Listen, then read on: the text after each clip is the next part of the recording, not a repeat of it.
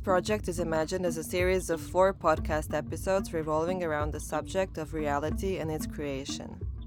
It reflects on different realities that could exist in the future, our potential to have an impact on it, the virtual and the real, the magical and the scientific or pseudoscientific.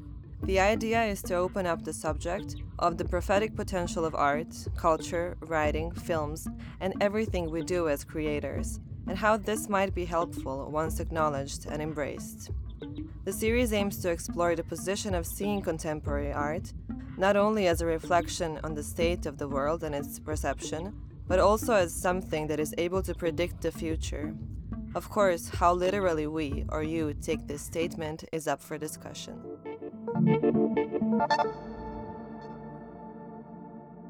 Hi. Hi, how are you? How I'm okay. Um, I I was worried that we might have to postpone again because my neighbor started drilling. Oh, but I, yeah, I mean, I think it's, it's, I think it's too fine. much, too much. Last Yeah. week was just like, I was like, are you kidding me? Yeah, is- and and it's like here in in London, obviously everyone's still trapped in their apartments. Yeah, yeah, yeah. I mean, it's a similar situation here, so I think everyone is just going crazy and renovating all of a sudden. I mean, they're reason. literally building a brick wall upstairs. And then we we have um, we have also uh, the art foundry downstairs, but the brick wall is just also like I feel like for weeks they've just been carrying the bricks up the stairs one by one. it's like yeah, it's just kind of absurd at this stage. Anyway, I'm glad someone's getting paid in this time. You're listening to Projects Are Prophecies, Prophecies Are Projects, where we talk about art and the future and how they influence one another. My name is Natalia Paunic, and I'm very happy to be talking to Cecile B. Evans today. Cecile B. Evans is a uh, Belgian American artist who lives uh, and works in London. Evans is known for her use of video installation, sculpture, and performance, focusing on the value of emotion in contemporary society and its rebellion as it comes into contact with physical, ideological, and technological structures. So, Cecile, I read this from Wikipedia. I hope you're fine with that. Um, I think the only thing is uh, I use they them pronouns. All right. Well, I didn't know that. So um, I, I just want to say before we start that your work was mostly what inspired me to think about this subject, uh, how future can be, or rather must be invented in a sense. And uh, so seeing your work and not just the videos, but also the installations and the way you think about them in a multifaceted way really got me thinking about how things can uh, you know how, how they come to be and how a thing of the mind can really manifest in many different ways and across different platforms and still be one thing uh, which maybe brings us to a point of departure here. So your latest work the one you're developing right now is going to have three stages right Yes. um, and it's an ad- adaptation of the uh, ballet Giselle as an ecofeminist thriller that proposes mutability and multiplicity as a strategy for survival. So I'm reading this from your description basically, but could you tell me a bit about what led you to make this project, the, the adaptation of Giselle? Of course. Um, I think the really the point of departure was um, I was working on another three part series called Amos's World, um, which really very much became about two things. One was the dissonance between what we think something is or is going to be, and then our actual experience of that, and like that in terms of like multitudes. Um, and what I realized researching that project was really, yeah, the the infinite nature of the multitudes of reality and the possibility for different realities to exist all within this framework of what we call a world. Um, and the other thing really was, is then on the flip side of that, the impossibility of fitting into a singular vision. So I knew I really wanted my be about this idea of multiplicity and that as like a real strength as opposed to maybe how it's been seen pejoratively in the past, right? So you have movements like Occupy or Black Lives Matter that have been heavily criticized Um, mm-hmm. Because they've been seen as like too multiplicitous or like confusing or unclear, or illegible. And um, I, in this moment, this is like maybe a year and a half, maybe even two years ago now, I went to go see the ballet Giselle, which originally took place in, um, which opened first in the industrial era, so like the mid 1800s. It was the first ballet that took place um, from the perspective of the peasant class um, and was about this young woman, Giselle who goes, who lives with her mother um, and falls in love with this new guy who comes to town, who's later revealed uh, to be lying to her and is actually somebody from the upper classes, a nobleman who is already engaged to be married.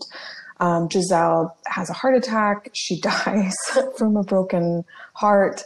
Um, and she wakes up in this afterlife with this group of undead entities. Um, so I maybe willfully misunderstood what was happening at this stage in watching the ballet because I didn't buy the program that you're supposed to buy. um, and my understanding was that basically the whole second act takes place in the afterlife and is Giselle's having to negotiate this new reality with all of these entities and sort of like for them to figure out a community um, outside of the binary of you know this love story.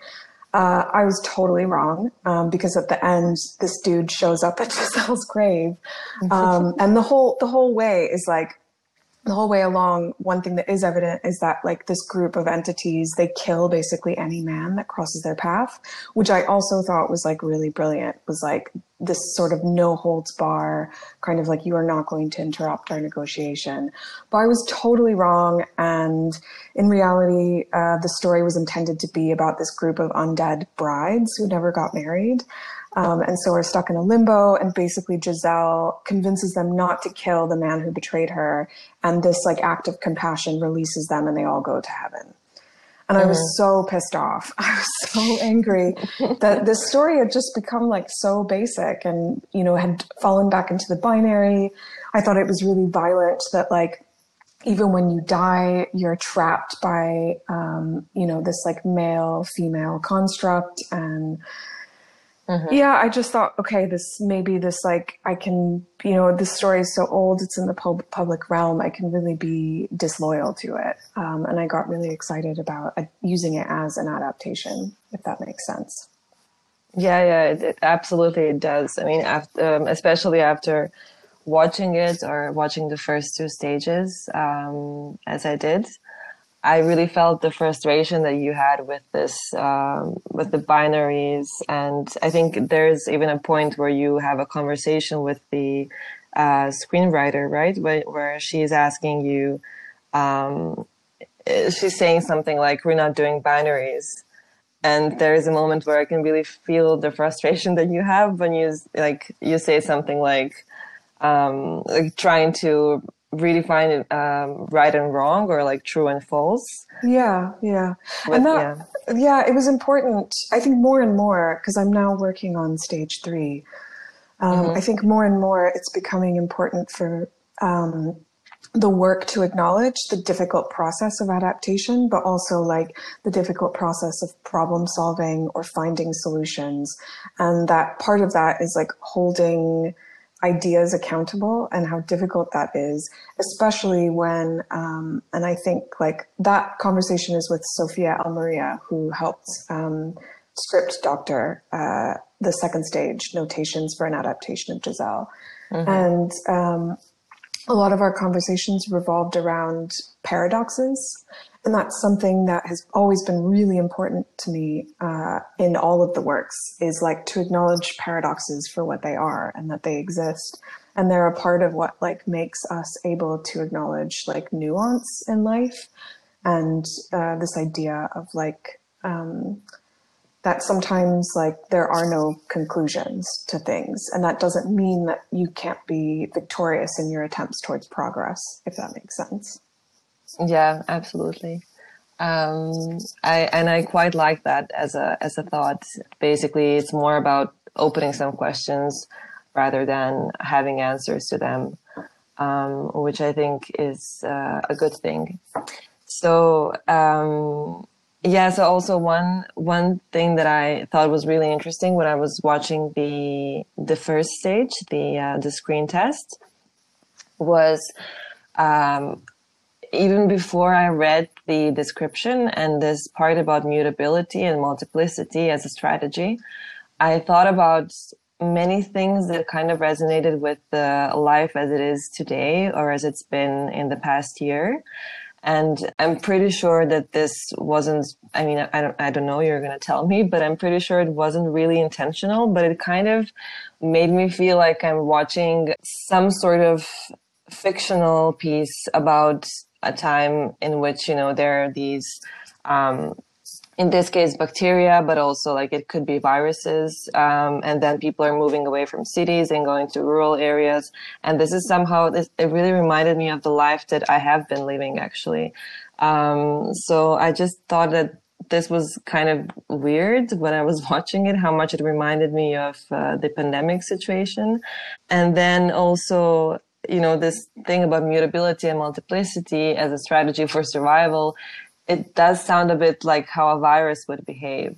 So, and also the part about spreading slowly in the beginning. I mean, I, I just I wanted to um, ask you if you ever reflected on that.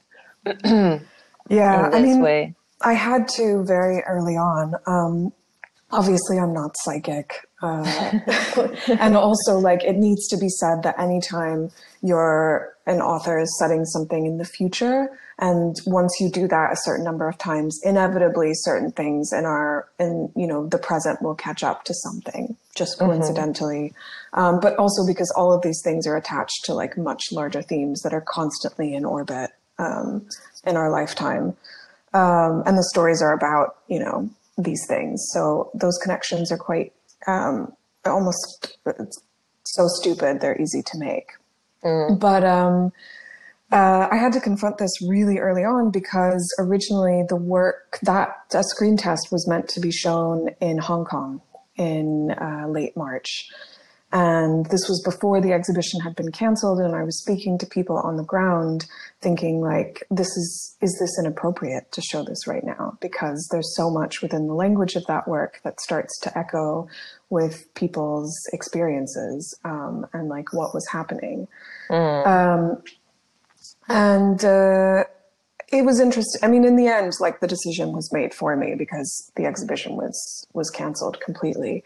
Um, but the feeling that uh, I had, that people had, was like that it would actually provide a, a sense of relief. Again, this was like in the beginning to have uh, experiences reflected.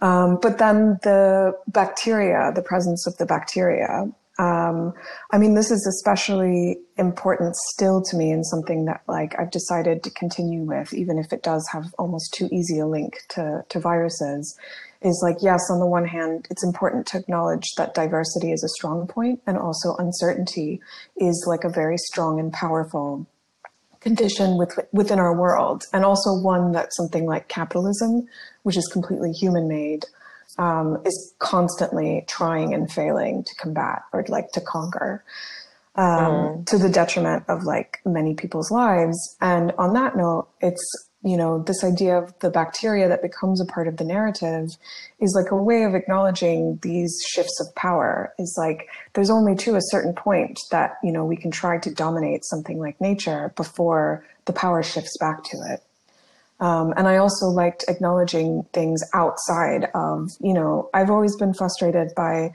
the invention of uh, the Anthropocene mm-hmm. because it, it kind of replicates the thing that it's critiquing in a way. Like, so the Anthropocene is this acknowledgement um, that we've now reached a point where everything on this planet like relates more to humans than, you know, to things that are non-human but like that just reinforces that somehow. And I think it was important to me if I was going to tell this story about power and the shift of power and like, you know, um, and reality that like this aspect of nature would have to be, you know, an un, unexpected ally in, in uh, rebellious forces. Mm-hmm. And I, I think this is um, particularly important because it also kind of confronts two different things which are normally I mean, it doesn't confront them; it kind of brings them together. Actually, so nature and technology are often portrayed as something that's kind of not really, you know, like from the same realm. Um, so I thought this was really great, but it's also something that occurs in uh, other works of yours. I think. Um, yeah, I mean, this is something that like big technology companies have always tried to conceal, right? Is like mm. where where where things come from, like where the baby is made. like uh, you know, Silicon Valley is called Silicon Valley because it references the you know the materials that are needed to create these like large swathes of infrastructure. Um, mm-hmm. Um, people are always talking about uh, Bitcoin as an antidote to, you know, a, an oppressive centralized system, but the reality is that Bitcoin requires coal. Um, uh, and is like very dependent on huge amounts of energy um, to produce like even the smallest amount of like you know data mining or bitcoin mining exactly um, yeah. these are you know i think it was like i always remember this anecdote of like steve jobs every time he would present a new project uh, uh, product he would say boom as though it was a magician you know he was like yes. performing a magic trick. And that is kind of how especially in the beginning you know 30 years ago or 20 years ago how the internet has been presented. It's like oh it's this sort of like alchemy and you don't need to worry about all the bits and the parts we've taken care of that for you. Just you know let it change your life. And um, and it will liberate you. And i think we're finally coming to the point where we're recognizing these interdependencies um, and like yeah that even that that even though and i think it's important to say like these things are not the same. Like everything within a realm is different right and has difference but that they that doesn't mean that they are not like interlinked or interdependent or constantly in communication or like negotiating within that same realm mm-hmm. Uh, you mean uh, nature and technology? That's what you're referring to, or yeah, nature yeah. and technology, or like you know the split between digital and analog, or virtual and real. Like it's not to say that there's a total collapse of of thresholds. You know, it's like we can recognize the difference between uh, you know it's just different materialities that are all needing to be contended with in different ways. If machines produce everything we need the outcome will depend on how things are distributed. Everyone can enjoy life of luxurious leisure if the machine produced wealth is shared. Who is that? That Stephen Hawking, he said that a long, long time ago. Who are you? I'm Robin, and I'm a bad copy of a very famous actor. We're lovers. Not because of any sexual orientation, but because the system doesn't see us. We love freely, if machines produce everything we need, the outcome will depend on how things are distributed. Everyone can enjoy the life of luxurious leisure if the machine produced wealth is shared. Um, I I just want to make a few comments on this. Um, so mm. now that we are talking about capitalism and how it affects uh, our lives and our future, so um, one thing is that I think it's really important to understand that technology on its own is actually uh, much less scary than it's being represented in, in I don't know, like in fiction or, or media or, or um, whatever. Um, and that actually the, the problem is mostly capitalism, as we said, which kind of controls it and the system that, that we're living in. And so that was one thing. And the other, uh, I lost my track of thought now.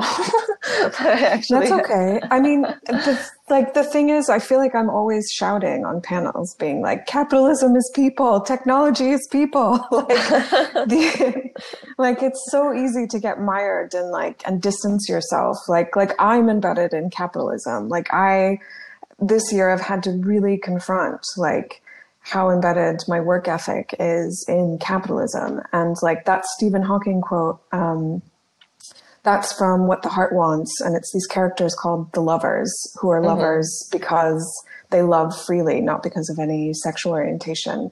Uh, because the system doesn't recognize them as faces, like they're kind of off grid.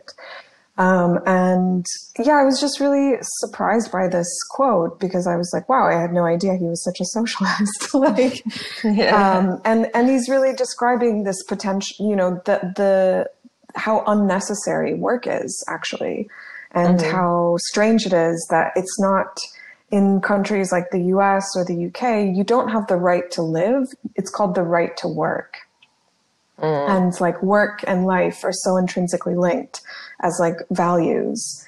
Um, that, yeah, and that's very interesting. I mean, I, am I'm, I'm sorry to interrupt you, but I just yeah, I just yeah, remember that when I uh, was studying in in London, I um I also got my visa, and basically it was really important to to me to be allowed to to work because with my visa as a student, I could only work for 20 hours per week, which was of course important to me because I needed to kind of sustain, like, you know, to support myself while I was living in London. Um, but then they gave me a wrong, like wrong visa and I just got 10 hours, uh, per week. And I remember that this was like a very important thing to me. Um, and it mm. kind of did define the way that I was like a recognized by the system and be able to survive in london basically. Um, oh yeah. and your ability to be recognized as like a good as the good kind of migrant or the good immigrant you know exactly. the one that works hard. Um, and i find that so strange because it's like you know when you're talking about things like universal basic income it's just a way to acknowledge that everybody deserves to live mm-hmm. and to exist. And like i actually have a profound respect for people who don't want to work. You know, like it's not about being lazy necessarily. Mm. Um, I think it's just like that's not how you want to contribute to society. exactly. Um, yeah.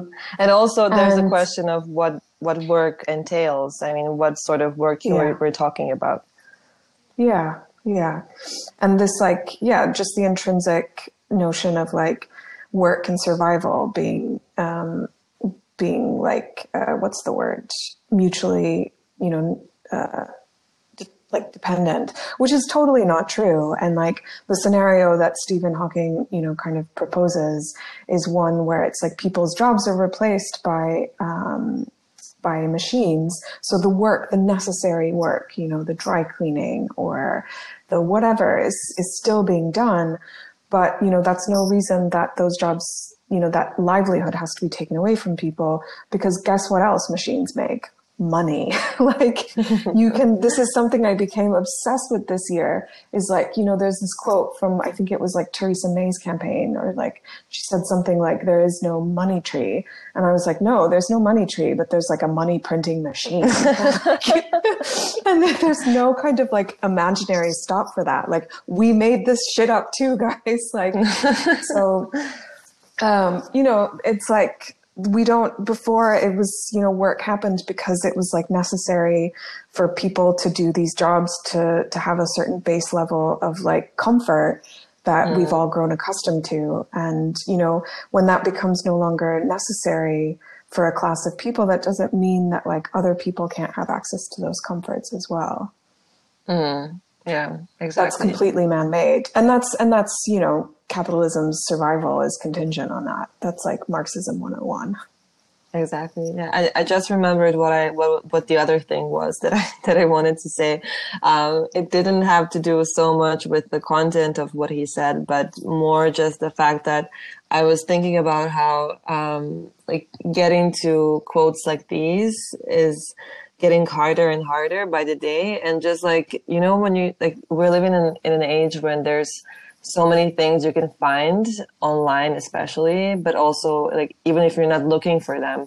And so basically i was just super impressed by how well researched your works were. How do you how do you validate your how do you i don't know like confirm your sources or know that what you're reading and what you're finding out is actually true? Well, this this um, this is like basically a filtering system, uh, and like a skill set of knowing uh, a honed skill set that I've worked really hard at, and also like I'm obsessive compulsive by nature, which um, is like yeah. So it's it's sort of inevitable within the process for me. But um, this skill set of being able to know where information is and to be able to access and process like multiple information sources sources and like make a deduction and like assess its value. I mean that's something again that like technology companies have tried really hard to keep us from. So the way that um, like facebook or uh, you know other social medias are built they're built as these like perfect feedback loop and like addictive uh, you know, addictive networks. Mm-hmm. Um, they're not built to do the thing that they say they're going to do, which is like to give us access to like information or communication. They're built to keep us there. Mm-hmm. Um, you know, the way that like a slot machine does, like it triggers your, all these like like buttons, but also like the way that emotional information is like very contagiously organized in your timeline, right? So like the moment that timelines were no longer chronological, but were based on these like algorithmic groupings that were meant to stimulate an emotional response. Um, and that lights up the reward and pleasure center of your brain. So, like the same one, um, yeah, where addiction comes from. And that's not to say, you know, we're all addicted. It's just like, it's just not conducive to being able to use technologies for what they're really great for. And like the way that, you know, humanity could have evolved in the last 30 years and that we're beginning, just beginning to see now, um, which is really exciting. Uh, yeah, is like people being able to like handle large amounts of information and start to make mm-hmm. value assessments that are, that are nuanced and like paradoxical and complex and also malleable and mutable.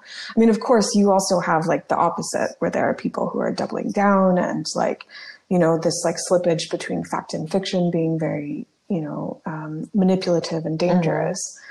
Mm-hmm. Um, but yeah, that's, de- I would say that's definitely a result of like, um, well, for some people, like, uh, if we're going to be specific, like white supremacy and ignorance.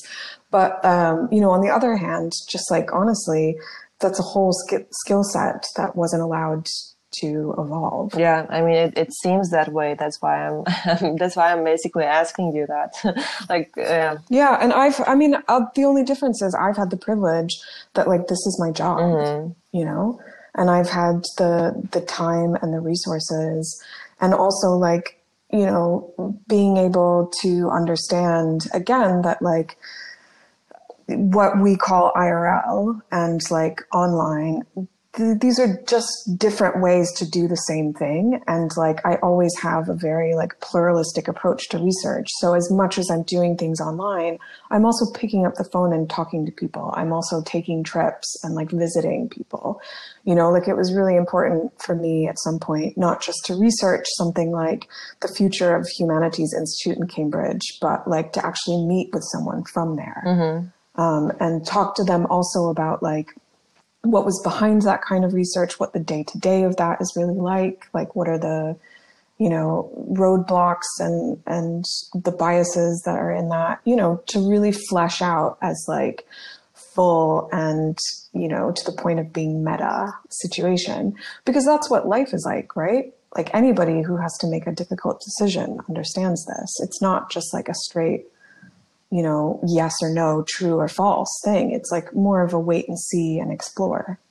Yeah, uh, another thing that I just want, wanted to mention, um, it, came, it came across this, you know, your your let's say ability to collect so many different pieces of information and to actually uh, confirm them.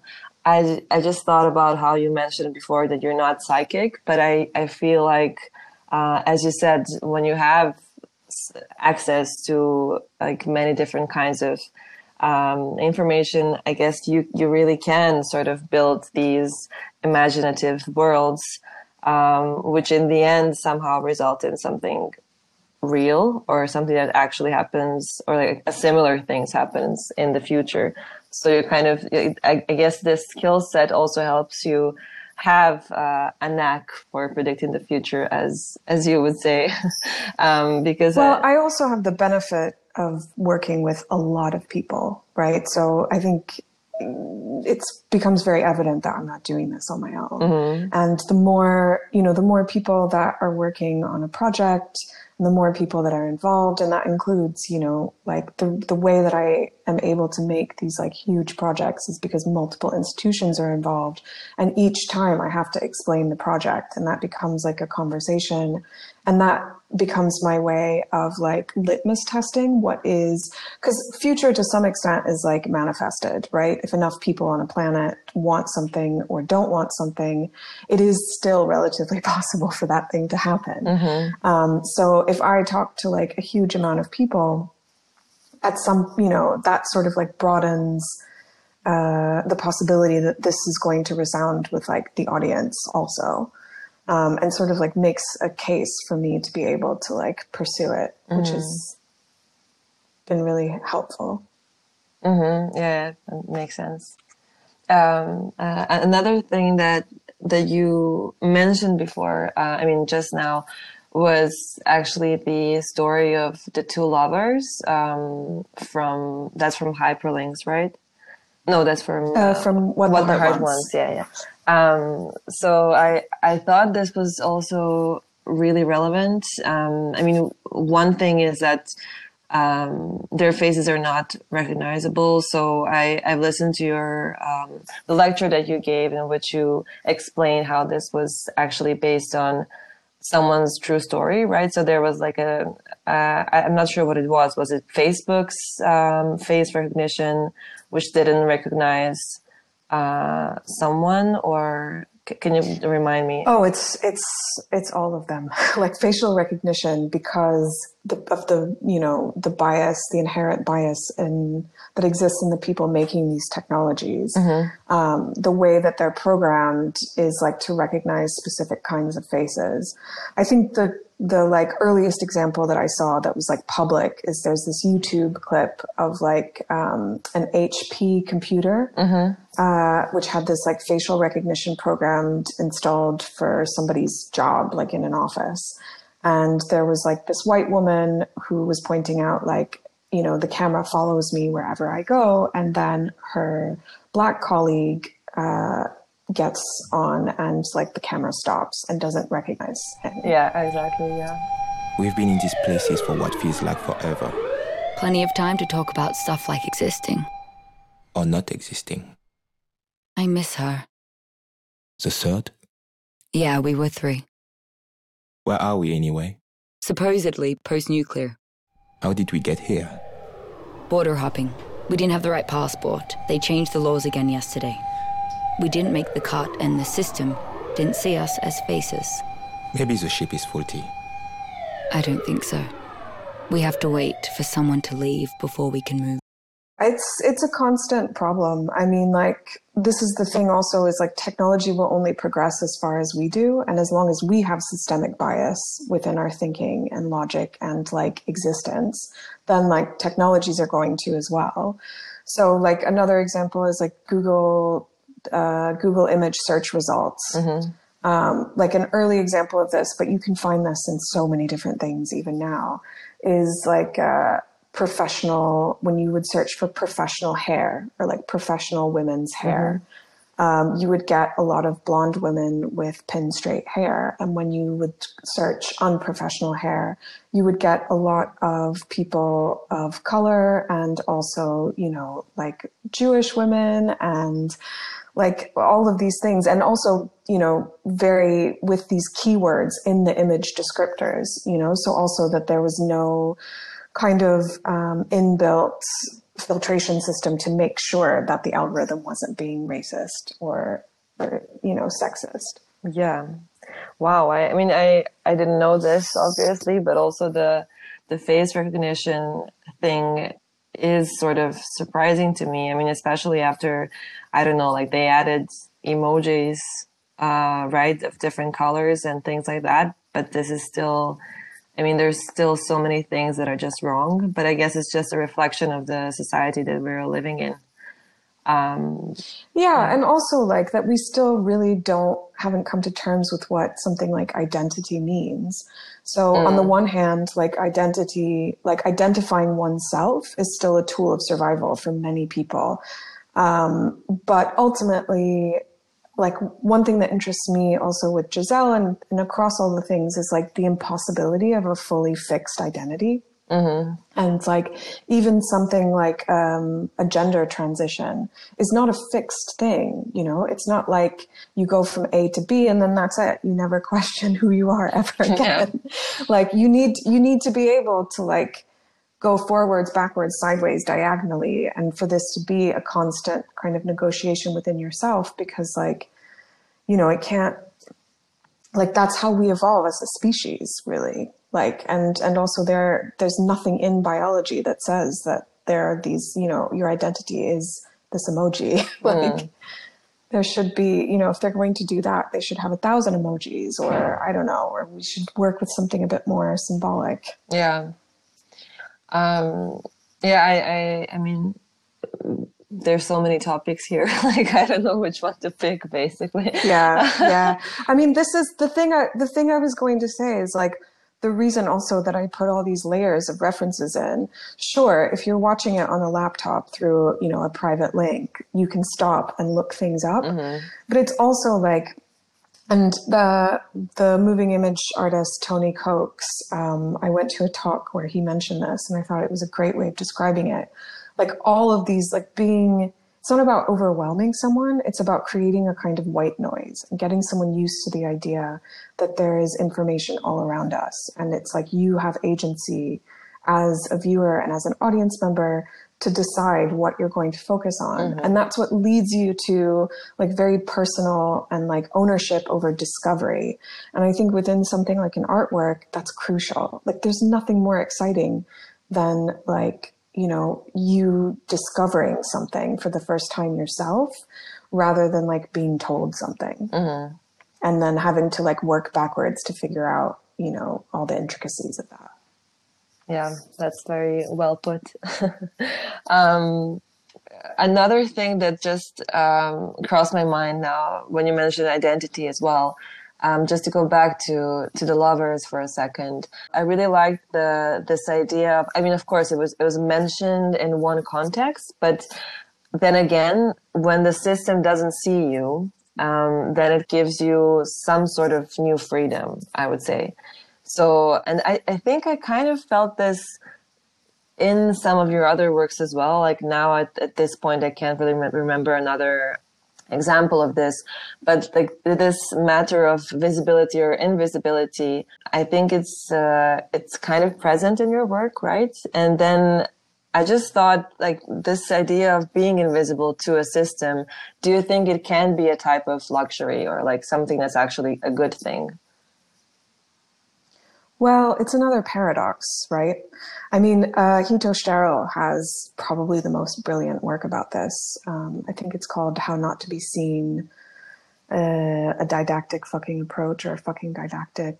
Uh, I can never remember the sub the subtitle, um, but yeah, it's it's just you know similarly to the lovers or maybe even Giselle's community. This idea of like having the privilege and agency to like reject the system or somehow like being left out of the system as being beneficial because you can create a more free way of life. But um, yeah, I guess it was also important to me though to have characters who a benefited from being the system itself. So Hyper is the narrator in What the Heart Wants, and she is the system itself and has an inordinate amount of power um, and responsibility from that. But then also like the Invisible Woman in uh, hyperlinks or it didn't happen is like the complete opposite side of that coin, which is like to not be seen and to be invisible means that you don't get to participate in, in some of the wonderful things of society. Mm-hmm, um, mm-hmm. So I think it's like, you know, there's always many facets to that aspect, but for sure, it's like, I think something I'm always interested in discussing through these characters. Mm-hmm. Yeah, I, I think for me personally, that was one of the most interesting topics. I mean, it is in general one of the most interesting topics because, um, you know, the older I get and the more I, um, I get connected to, I don't know, different systems, um, I really like in the end, I just kind of wish that, you know, I could go and live in the forest or something like, and just like, or not, or not have a body. Like, this is why I always do the voice for the characters that don't have a body. Exactly. It's because like, I don't know. I've, I, I have this feeling, at least this has been my experience, like bodies are really frustrating, you know? They're, they can be very limiting. They can be anachronous to how you feel. They don't always do what you want them to. They get sick. They fail. Um, and like, you know, th- that's why oftentimes characters like Agnes and the weather, while they do have certain weaknesses and like are still weak to some of the same things that like bodied characters or like visibly bodied characters are, um, they have a I wanted them to have like something that other other entities don't have, you know? Mhm. It's like and even asking this question like what's so great about a body? yeah, I mean, I, I do know what you mean, but for me, for example, I, I think I just love my body too much to, to kind of think about That's it in that so way. I love hearing that. I love hearing that. That's so good. Yeah, I mean it's like it's a complicated relationship we have to like our meat our meat selves. Um but uh but yeah, I think it was important. And you have even characters like the time traveler in Amos's world, who like her top half is like a live action performer, and her bottom half is completely CGI rendered. yeah, yeah, yeah. Um, so I think I think more and more I love to pursue characters that are this like hybridized, you know, or move move into and out of bodies in different ways. Have you watched the show Years and Years? I think it's it's like from 2019. Yes. And did- what do you think about it? Did you like it? Well, I mean, it's hard to say because like I watched the whole thing, so obviously something was appealing to me. Um, I just found it super manipulative and in a way, like maybe even accidentally, it was like a piece of propaganda for England. Mm-hmm. Um, you know, and I think it was like also You mean how, how they're kind of the, the- facilitators of uh, refugees and all of that in, in that sense, or Yeah, just the, the perspective that it was told from, the things that they valued, you know, that it was told from the perspective of this, you know, like well to do middle class family and like suffering was seen from that perspective when it's like, oh hey, like this is already happening to many people. Yeah, yeah, yeah. Like, and and also like um so right before uh kind of the world shifted into the existence we have now um, in the last year, I became very suspicious of what I call the thirst for the apocalypse. And um, sort of this last frontier of, uh, and again, like intrinsically linked to um, capitalism, like anything became everything becomes marketable even the end of the world over the end of, of capitalism. Mm-hmm. And you know i first saw it when like my bank had this commercial that was basically the apocalypse. Like a bunch of people wake up in the middle of the night and like come out to the beach and there, there are these like dark horses running you know up the the the, the haunted horse you know the apocalyptic horseman or whatever and it's like you have you have a lesbian couple who's pregnant. You have like somebody who visibly has down syndrome. You know you have people of color. You it's like all this sort of like really um aspirational way. And then and then you know like i started to cry and like uh, or like you know i started to like get emotional uh, by it. And then at the end, the tagline is Lloyd's by your side, you know? And it's like, what? You're going to completely fuck us and cause this like apocalyptic rupture and then also say that the solution is to continue to work with you? like, no, this is insane. And I started seeing it everywhere is like, you know, this, uh, and I, I don't know if it's given, driven by guilt, you know, because for the peop- the dominant culture lives exists in a in a real sense of comfort and like prosperity. And it's like you started seeing articles like the New York Times saying things like a listicle how to survive the apocalypse how to shop the apocalypse. Like Yeah. you know um Arcade Fire came out with this album that was like dance your way to the apocalypse. And it's like this this like S and M um, of like content, you know, where it's like you too can experience the horrors of the apocalypse, but through these beautiful, able, able-bodied people, like, you know, and it's like you can taste suffering, but without any consequences or accountability. And I think that's like what bothered me about years and years was that it was like so like, like unrelenting and how far it went into like everything was just how horror like the same way that like I've stopped liking Charlie Brooker's work because everything is like there's no mm. hope. Mm. And actually the people that I know who are suffering the most from the conditions of this world, they have to have hope. Exactly. like, yeah. yeah. Because that's what allows you to continue going. That's what gives you a sense of purpose. That's what allows you to take care of people within your community. And like the communities that you know are are taking the largest hit are usually the ones that come up with some of the most realistic solutions, but they're also the ones that are the least heard. And like, and who are the first to sort of be quieted when that poses a threat to like the more comfortable option, which is like content consumption and like, you know, the apocalypse at a distance. Exactly. Um, yeah. Yeah. And, and and that's like also why I'm really skeptical of dystopian narratives. So like a filmmaker like Ben Wheatley, um, who made High Rise, which like was another bit of you know cinematic strains that like really frustrate me because it's like you know to to not just fetishize or glor you know glorify suffering, but to have it be told through this like beautiful perspective, you know, or this like inconsequential perspective when like people actually do live in trauma every single day. Like I just remember this writer, um, art critic and curator Kathy Noble, who talked about real violence as like the feeling of no longer wanting to experience violence. And I had this acting teacher who once taught me um, because I studied performance and theater. And like I had a scene where I had to cry and he said, just think like the most heartbreaking thing is watching someone who doesn't want to cry, mm. you know? And it's like that, I find that resistance to pain and that resistance to suffering within a fiction or a narrative and the desire for hope to be kind of the most realistic thing. And I guess like, yeah, that's why I found years and years like ultimately unsatisfying. Mm. Yeah.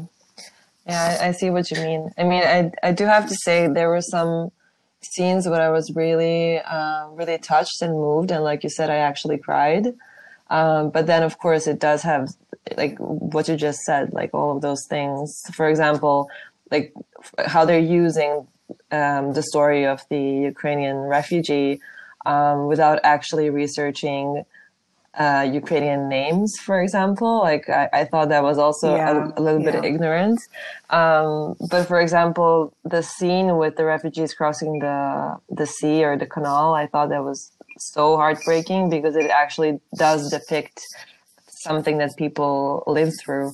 Um, but then on the other hand, as you said, yeah, I think I had to turn that off. Like I had a really emotional reaction to that because I was like it became so clear to me oh god this is the substitute for me as an actual audience member actually doing anything. Yeah. Because i get to live through you know a version or that experience playing out through fiction. And that's where it like maybe doesn't become so constructive. Like sure you know there's that's that's why it's like there's a limit to this thing of like oh well it builds awareness. Exactly yeah. I mean it's like what what is what is that threshold where awareness tips people over into action or where is it where it's like you've kind of itched that scratch and you've had you know a conversation with your friends about it and then like you all move on but there is this i don't know if you remember this there is this meta moment at the beginning of the show where uh, one of the characters is um, picking up someone. I think her name is Fran. Um, she becomes the lover of one of the characters in the end. But basically, she is saying that he asked her what your what her job was, and then she said um, that she was a storyteller and that people that that it's an actual job and that people need stories in order to um, like I don't know, like contemplate their realities or something like that. And then I thought about, I mean, this was to me basically um, sort of the meta narrative of the, the whole series. Um, oh, this is the meta narrative of like our Yeah. existence. like I grew up in the I grew up in the US and it's become appallingly apparent that so much of life and culture in the US is about controlling the narrative. And you start to see things like um and, and again, this is like a marketing strategy, right? Is like the most middle ground, easiest to consume or understand soundbite is going to be the most successful. And you start to see these battles for symbols, like the storming of the Capitol, where you know this um, white supremacist took Nancy Pelosi's podium, and then Nancy Pelosi delivers this impeachment speech from that same podium, and it's like people struggling, or like the struggle is like to, or the fight is to control the narrative and like to insert yourself as the dominant force within it. I'm not interested in that at all. Like I think that's why I'm so passionate about these narratives that are totally out of control, because that's like to me much more rewarding for audiences, but also like it means that it can be inclusive of the maximum amount of like it's it makes things more accessible. And then it's also like you know my kind of like pithy minute way of like redistributing power within a working structure. Well, I, I really like the way uh, in which this went. Because, um, yeah, like the, the exhibition that I'm doing um, after these podcasts, which I mentioned to you maybe while we were talking over the phone, is actually concerned with this a lot um, about how the meta narratives are being used and um, well basically for the for the exhibition that i'm doing i'm kind of comparing uh, the coincidence of um, two events to, happening on the same day. So one of them was the bombing of Belgrade in 1999, um, which was the NATO bombing, which later came known as the Kosovo War. And the other event, which happens at the same time, is, the is the global global premiere of The Matrix, which uh, was happening in uh, that was happening in the U.S. And uh, also one of the very interesting um, aspects here is that actually the leading, let's say, um, member of, of NATO at that time was um, the U.S. So um, yeah, I thought I thought this was a very interesting overlap and how you know people were watching this sort of um, apocalypse on screen. Or I mean, the Matrix is not really about the. I mean, it is about the apocalypse, but there's so many different layers. Well, The Matrix actually is like an accurate portrayal of the apocalypse in the original intention of the like biblical mm-hmm. word because it was meant it wasn't meant to be the total end of existence. It's meant to be a rupture in which like the conditions of life are irrevocably changed. So it's actually like a really great great thing from a curatorial perspective. Thanks. No, I, I was really, I mean, you know, of course, there's many things that kind of led to this. Um, but I was really fascinated when I re- when I found this out and when I kind of connected it because also one of the, I mean, this is very local, but still, um, I think The Matrix was one of the few films that we actually had on TV at the time. So that was that was so crazy to me. like, I mean, The Matrix is also such a popular, but also such, in my opinion, I, I really like The Matrix. It's actually a very good film to me, um, even though of course it has its like you know good and bad sides. But um, I think it's just so good that many different people can appreciate the film, and also you know like it's not too let's say um, arty. I mean, it's, you know, uh, it's actually like a, a pretty uh, understandable film in the end, but it's also Yeah. really important. I would say for for the for the year for 1999, I thought it was very very relevant. Um, Absolutely. I just, it's funny, I just watched with my film, my online film club. Um, we just watched all, all of the Matrix. oh, really? Yeah, we just finished a couple weeks ago. Um, so it's good timing. And then this, but I'm the idea of meta narratives. So we were talking about like, you know, a potential positive shift and, you know, out of the addiction cycle. And like um, at the beginning of the pandemic, um, my physical circumstance um, and you know over the course of several months meant that like i really couldn't leave the house and at some point i was in bed for a really long Mm-hmm. time um, and i basically lived on twitter Mm-hmm. um, that was like because and i saw this as like the news was the narrative right? This was the acceptable narrative. And then i would go to twitter to figure out what was really happening you know to different groups of people and like how how things you know the real information mm. behind it. And people really started to ne- like lean into misusing twitter. So twitter is all about these like very short statements. And people started speaking in like really long unwieldy threads Ah, yeah, yeah, um, yeah. you know, like 50, 50 tweets deep, which is not how Twitter is supposed Yeah. to work. And like, and also people would interrupt the threads. Threads would kind of like lose their direction and like these aim, these seemingly aimly, aimless conversations to me were like really the most exciting examples of like community led progress that I'd seen in a long time. And I started to write that into the script of notations. Like some of the characters speak in threads, and it's also like things like statements that are made like no cops, no jail, no linear fucking time.